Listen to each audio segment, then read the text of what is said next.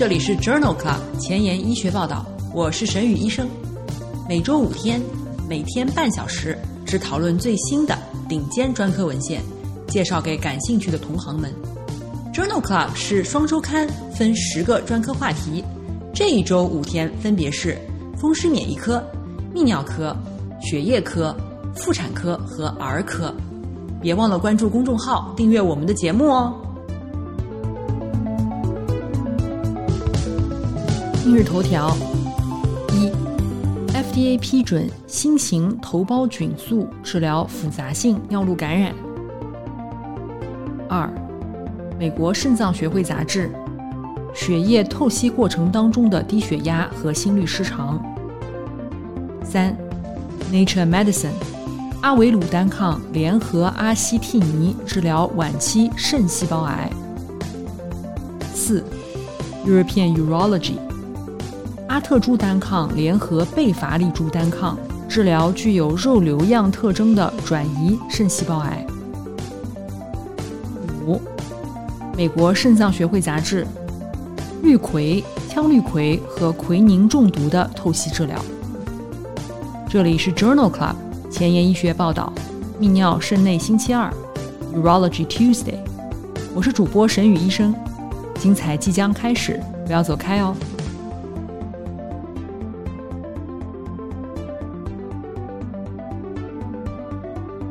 今天的新药研发，我们来聊一聊头孢替罗。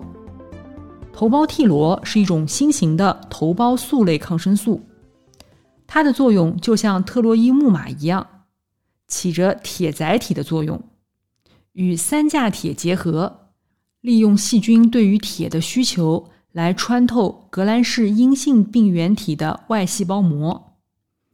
二零一九年十一月，FDA 批准头孢替罗治疗复杂性的尿路感染。二零二零年八月，FDA 又批准头孢替罗用于治疗院内获得性肺炎或者是呼吸机相关性肺炎。在《Lancet Infectious Disease》二零二零年十月刊上，发表了头孢替罗治疗抗碳星酶烯类耐药的革兰氏阴性菌引起的严重感染的三期临床研究。这项 Credible CR 研究评估了头孢替罗与现有的最佳治疗对于成人碳星酶烯耐药的革兰氏阴性菌重症感染的有效性和安全性。这是一项随机的开放标签多中心平行组的三期临床研究，纳入大于十八岁的因为肺内感染、血型感染、脓毒症或者复杂性尿路感染住院的患者共一百五十二人，有碳青霉烯耐药、革兰氏阴性菌病原证据，随机接受头孢替罗两克静脉注射八小时一次。或者是七到十四天的最佳药物治疗，最多包含三种抗生素。对于肺炎、血型感染或脓毒症的患者，头孢替罗可以联合使用一种辅助的抗生素，但是不包括多年菌素、头孢素或者是碳青霉烯。在参与者当中，最常见的碳青霉烯类耐药病原菌为包曼不动杆菌，占百分之四十六。其次是肺炎克雷伯和铜绿假单胞菌。同一人群当中，对于医院获得性肺炎的患者，头孢替罗四十例患者当中，有一半获得了临床治愈。使用最佳可用治疗方案的十九名患者当中，有百分之五十三获得了临床治愈，没有统计学差异。对于血型感染或者是脓毒症的患者。两组均有百分之四十三的患者获得了临床治愈。对于复杂的尿路感染的患者，头孢替罗有百分之五十三实现了微生物学的根除，而最佳有效治疗组只有百分之二十。这项 Credible CR 研究支持使用头孢替罗作为治疗选择有限的碳青霉烯类耐药的感染患者的一种选择。今天的临床实践，我们来聊一聊血液透析。中末期肾病 （ESKD） 患者的肾脏替代治疗 （RRT） 的方式有血液透析、腹膜透析或者是肾移植。血液透析的治疗指征包括利药剂难治性的液体过剩、药物难治性的高血压、药物难治性持续代谢紊乱、持续的恶心呕吐和营养不良的证据。开始透析的相对指征包括注意力下降、认知能力下降、抑郁、持续的瘙痒和不宁腿综合征。在二零二零年十月的《Kidney International》杂志上，发表了一篇回顾性的队列研究，利用放射学吸收测量法预测维持性血液透析患者的骨折风险。k i d i g o 指南建议采用骨密度测量来评估慢性肾脏病患者骨折的风险，但是大多数的透析机构还没有使用双能 X 线骨密度仪。射线吸收仪是一种廉价的、快速的评估骨密度的方法。研究者分析了四百五十六例维持性血液透析的患者的历史队列，以确定通过数字图像处理的放射吸收测量技术，测量出的掌骨矿物质密度是否可以用于预测骨折。在基线时。掌骨矿物质密度的 T 值中位值为负二点零五，平均随访五点三年以后，出现了十六例临床骨折和十一例无症状性的椎体骨折。掌骨矿物密度 T 评分降低与临床骨折风险显著增加相关，每降低一个标准差，风险比为一点四一。高危患者骨折风险是低危患者的四点八六倍。掌骨矿物密度 T 评分与椎体骨折或任何骨折之间也存在着类似的关联性。这项回顾性的队列研究认为，X 线摄影骨密度测定方法可以是一种有用的工具，用于初步的筛选血液透析患者当中高风险骨折的群体。需要更多的研究来比较双能 X 线吸收术或者是其他已经建立的方法。对于骨折的预测能力。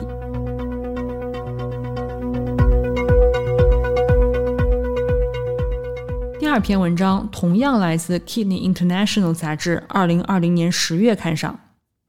这篇文章讨论了口服钾离子交换剂对于血液透析患者的血清、粪便电解质的影响。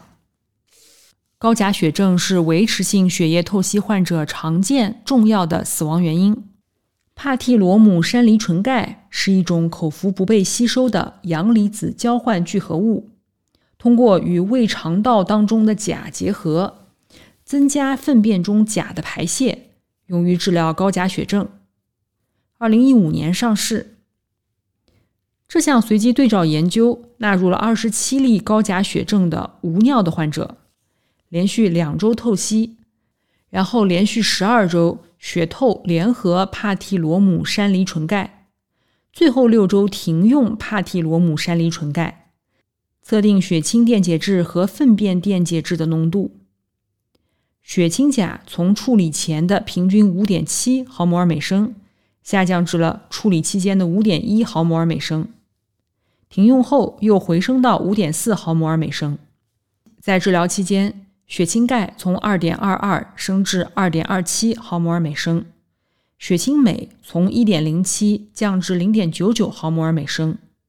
而且血清镁每增加零点五毫摩尔每升，血清钾增加一点零七毫摩尔每升。在治疗期间，粪便钾含量显著升高。研究人员估算，每十六点八克的帕替罗姆山梨醇钙可以使血钾。降低零点五毫摩尔每升，因此作者认为，在患者使用帕替罗姆山梨醇钙治疗期间，粪便与血清钾、钙、镁之间存在着复杂的相互作用，长期后果仍然有待研究。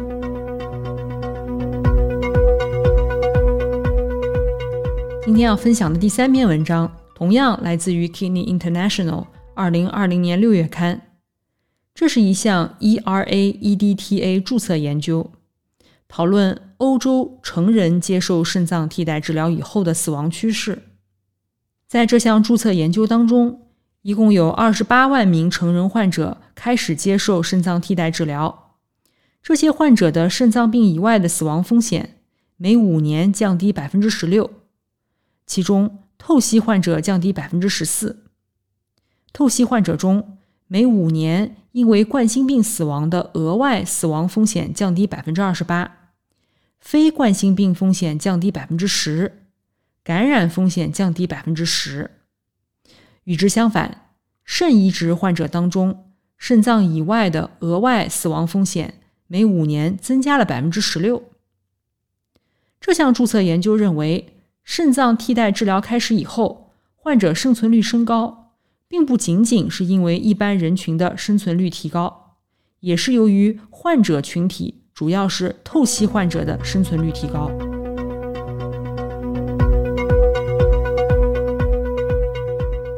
下面一篇文章来自于美国肾脏病学会杂志，二零二零年六月刊。这是一项观察性的研究，在接受血液透析的患者的心脏事件发生率非常高，包括心律失常和猝死。这可能与透析低血压引起的心肌灌注减少有关。研究人员使用一种植入式循环记录仪，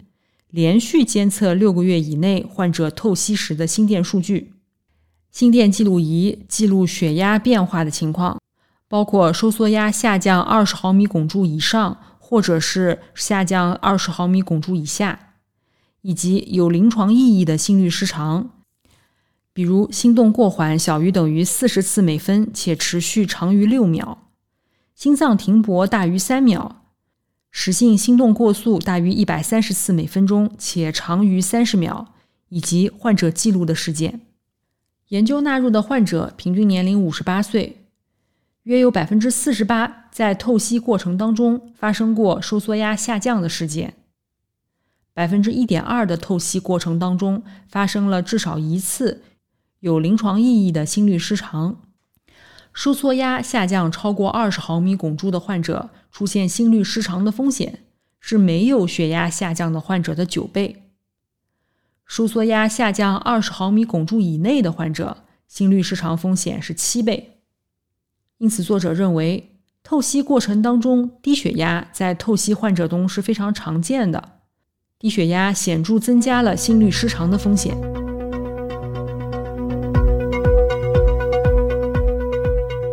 今天要分享的最后一篇文章很有意思，发表在二零二零年八月份的《美国肾脏病学杂志》上。讨论了美国透析患者因为山林大火烟雾导致的死亡率升高。在美国，山林大火是许多地区细颗粒物 PM 二点五的主要来源，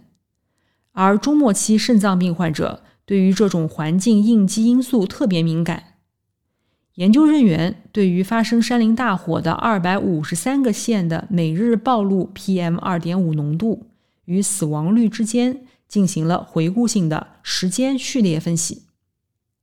研究发现，森林大火期间，PM 二点五浓度每立方米增加了十倍。同一天，全因死亡率增加百分之四。暴露后三十天，死亡率累计增加百分之七。在非临床环境当中，接触烟雾导致的死亡风险更高，风险比为一点零七。除了心脏、血管或传染病以外的死亡原因占有很大的比例，而且具有相当的当日效应和三十天的累积效应。当 PM 二点五大于十，烟雾暴露导致八点四的死亡率。这项回顾性时间序列分析认为，在接受血液透析的患者当中，烟雾暴露与全因死亡率呈正相关。工作太忙，时间碎片化吗？每天半小时听我的播客，获得最新最好的临床研究。深感公众号内容太多太杂，质量参差不齐吗？每周五天看我的微信公众号，获得最好最新的临床研究。Journal Club 前沿医学报道，拉近科研和临床的距离。今天的临床实践第二部分，我们来聊一聊肾细胞癌。肾细胞癌起源于肾皮质内，占肾脏原发性肿瘤的百分之八十到百分之八十五。肾盂尿路上皮癌（移行细胞癌）占肾脏肿瘤的百分之八，其他的肾实质上皮性肿瘤很少见。肾母细胞瘤常见于儿童，占儿童恶性肿瘤的百分之五到百分之六。进展性肾细胞癌治疗方法包括手术、免疫治疗、分子靶向治疗以及放疗。在二零二零年十二月的《Journal of Clinical Oncology》杂志上，发表了一篇 Source 研究的组间分析。Source 研究是一项国际随机双盲的三期临床研究，在原发性肾细胞癌手术切除以后，索拉菲尼治疗被发现存在中高度的复发风险。研究将一千多名参与者随机分配到了三年安慰剂组。一年索拉菲尼加两年安慰剂组，或者是三年索拉菲尼治疗组。索拉菲尼初始剂量为四百毫克一天两次，随后改为四百毫克一天一次。中位年龄为五十八岁，百分之七十一为男性，百分之八十四为透明细胞组织学，约有一半患者为中度复发风险，另外一半是高风险。复发高风险的患者。和单纯透明细胞癌患者无事件生存率和总生存率组间是没有差异的。索拉菲尼组和安慰剂组的三年中位无事件生存率均未达到。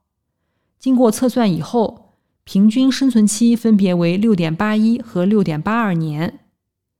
尽管提供了疗效适应性的方案调整，超过一半的患者十二个月以后停止了治疗。百分之二十四的索拉菲尼参与者报告了三级的手足皮肤反应。这项 Source 研究认为，索拉菲尼不应该作为肾细胞癌的辅助治疗。积极监测仍然是对于肾切除以后的复发中高风险患者的标准护理。在 Nature Medicine 二零二零年十月刊上，发表了一项。Javelin Renal 幺零幺研究，这是一项国际多中心的对比阿维鲁单抗联合阿西替尼与舒尼替尼对照，用于晚期肾癌一线治疗的三期临床研究。阿维鲁单抗是靶向 PDL1 单抗，阿西替尼和舒尼替尼是靶向血管内皮生长因子受体阻滞剂。研究发现。联合治疗组中位无进展生存期为十三点八个月，而舒尼替尼组为七点二个月。这篇文章报告了基线肿瘤样本的分子分析结果与治疗效果之间的关系。常用的生物标志物 PTL1、肿瘤突变负荷或者是 FCR 单核苷酸多肽性，均与两个治疗组当中患者中位生存率无关。与组间无事件生存率差异主要相关的生物学特征，主要包括新的免疫调节和血管生成基因表达签名 （GESS），以及没有被描述过的突变谱及相应的 GESS，还有几个 HLA 类型。这项 Javelin Renal 幺零幺研究发现，PD-1、PDL-1 抑制剂。和血管生成通道抑制剂联合治疗疗效决定的因素提供了深入的认识，并可能有助于制定改善晚期肾细胞癌患者的治疗策略。在二零二零年八月的《European Urology》杂志上，发表了一篇 iMotion 幺五幺研究，比较的是阿特珠单抗联合贝伐珠单抗。与舒尼替尼治疗具有肉瘤样特征转移性肾细胞癌的研究。具有肉瘤样特征的转移性肾细胞癌的患者预后很差，而且对于抑制血管新生的血管内皮生长因子通路抑制剂反应有限。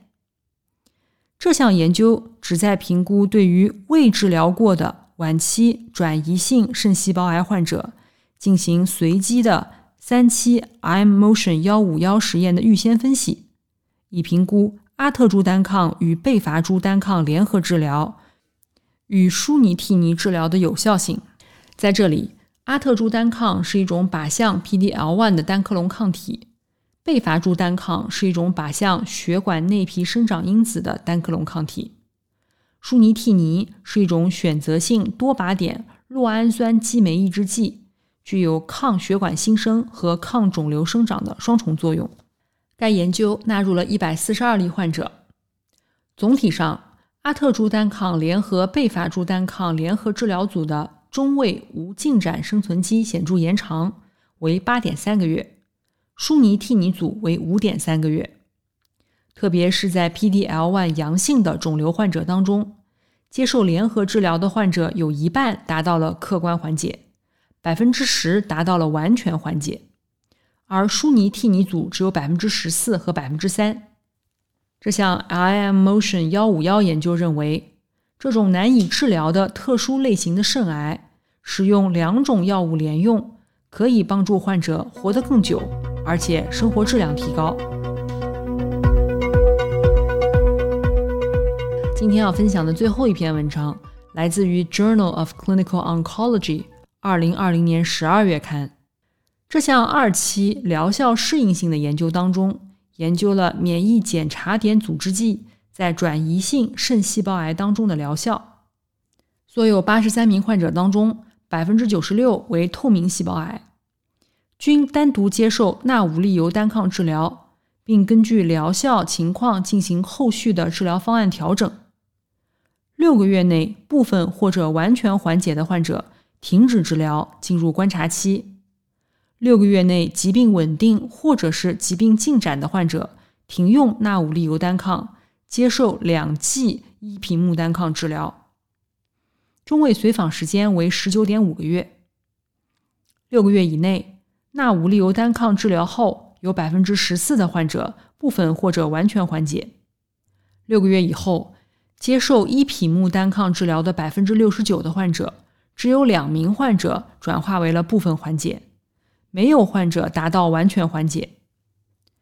这项研究认为，钠五利油单抗联合两剂依匹木单抗的治疗方案，没有患者达到完全缓解，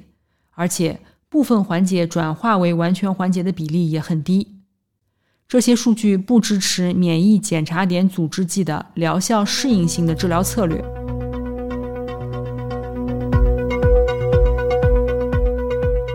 今天的交叉学科，我们来讨论一篇肾内科和消化科交叉的文章。这篇文章发表在二零二零年十二月份的《Gut》。这项基础研究讨论了胃肠道菌群异常改变宿主代谢。并且影响人类和啮齿动物的肾功能衰竭。根据动物研究推断，肾衰竭患者的症状可能是来自于肠道菌群、尿毒症毒素引起的。这项研究的目的是研究人类中末期肾病中肠道菌群组成以及肾衰竭症状之间的关系。研究人员对于二百二十三名中末期肾脏病的患者。和六十九名健康对照组的肠道菌群、血清、粪便代谢组进行了研究。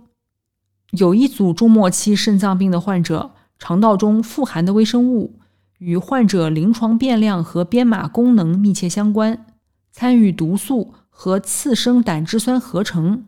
而且相对丰度与这些代谢物的血清或者粪便的浓度有关。移植到肾损伤的无菌小鼠。或者是抗生素处理过的大鼠体内的微生物菌群，和对照组相比，更可能诱导血清毒素的产生，加重肾纤维化和氧化应激。在 CKD 大鼠模型当中，其中有两个物种迟缓埃格特菌和聚合酸杆菌，增加了尿毒毒素的产生，并促进肾脏疾病的发展。益生双歧菌减少了这些物种的数量，降低了毒素水平和疾病的严重程度。这项基础研究认为，中末期肾脏病患者体内异常的肠道菌群形成了一个有害的代谢体，加重了临床症状，提示微生物菌群将成为一个有前景的治疗靶点。天最后一个 COVID-19 板块，我们来了解一下氯喹、羟氯喹和喹宁中毒的透析治疗。这篇文章发表在2020年11月份的美国肾脏病学杂志上。由于氯喹、羟氯喹和喹宁在治疗 COVID-19 方面具有潜在的作用，目前的处方量不断增加，不良事件也相应增加，包括了严重的毒性和死亡。这项系统回顾的目的是确定透析治疗在药物中毒治疗中的疗效和适应症。研究共纳入了四十四项研究，其中有六十一例患者的毒理学和药代动力学数据可供分析，十三例氯喹、三例羟氯喹和四十五例喹宁，还有三十八例患者的临床资料可供分析，分别包括十二例氯喹。一粒羟氯喹和二十五粒喹宁，所有三种药物都被归为非透析性药物，也就是不适合经过透析清除。现有数据不支持对于氯喹或者喹宁中毒的患者，在标准治疗基础上加用透析。强烈推荐，但证据质量很低。虽然羟氯喹被评估为不可透析，但是临床数据。不足以支持关于使用该药物体外治疗的正式建议。这项 X-TRIP 工作组建议，在氯喹或者喹宁中毒的患者当中，不要使用透析的方法来清除药物。今天就聊到这里了，因为你的分享，已经有越来越多的医务工作者了解我们、关注我们了。如果喜欢我们的节目，现在就去分享吧。听完节目以后，如果想参加讨论，可以给我留言。明天是血液科星期三，不见不散。